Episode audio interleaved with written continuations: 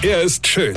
Er ist blond. Und er ist der erfolgreichste Comedian aus Rheinland-Pfalz. Ich werd der Pierpasmus. Exklusiv bei RPA1. Sven Hieronymus ist Rocker vom Hocker. Ja, was dann jetzt? Es ist wirklich auf nichts mehr Verlass. Jetzt habe ich ständig in Facebook gelesen, dass dieses Radauradieschen, also diese Krawallkartoffel, mir vorausgesagt hat, dass letzten Freitag die BRD von den NGOs übernommen wird oder so ähnlich.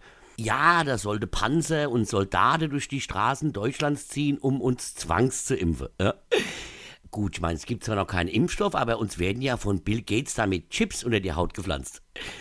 Also Mikrochips, keine Kartoffelchips. Obwohl ich glaube, Kartoffelchips unter der Haut wären genauso effektiv wie Microchips von Microsoft. Ich stelle mir das gerade vor. Also wir sind jetzt alle zwangsgechippt und dann packt der Bill Gates seinen Rechner aus, um uns alle umzubringen. Und anstatt uns zu töten, zeigt der Rechner nur an, bitte warten Sie, Updates werden installiert, das kann einige Minuten dauern. Und ich meine, wer einen Windows-Rechner hat, der weiß, was einige Minuten bedeuten kann. Das kann dann schon mal so drei bis vier Generationen sich ziehen, ja.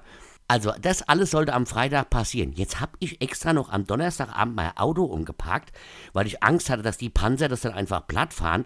Hab mir extra morgens ein Träger-T-Shirt angezogen, dass man mich auch schneller zwangsimpfen kann. Bin den ganzen Tag nüchtern geblieben und was war? Wieder nix. Wisst ihr, was ihr Verschwörungsschwurbler? Das nervt langsam.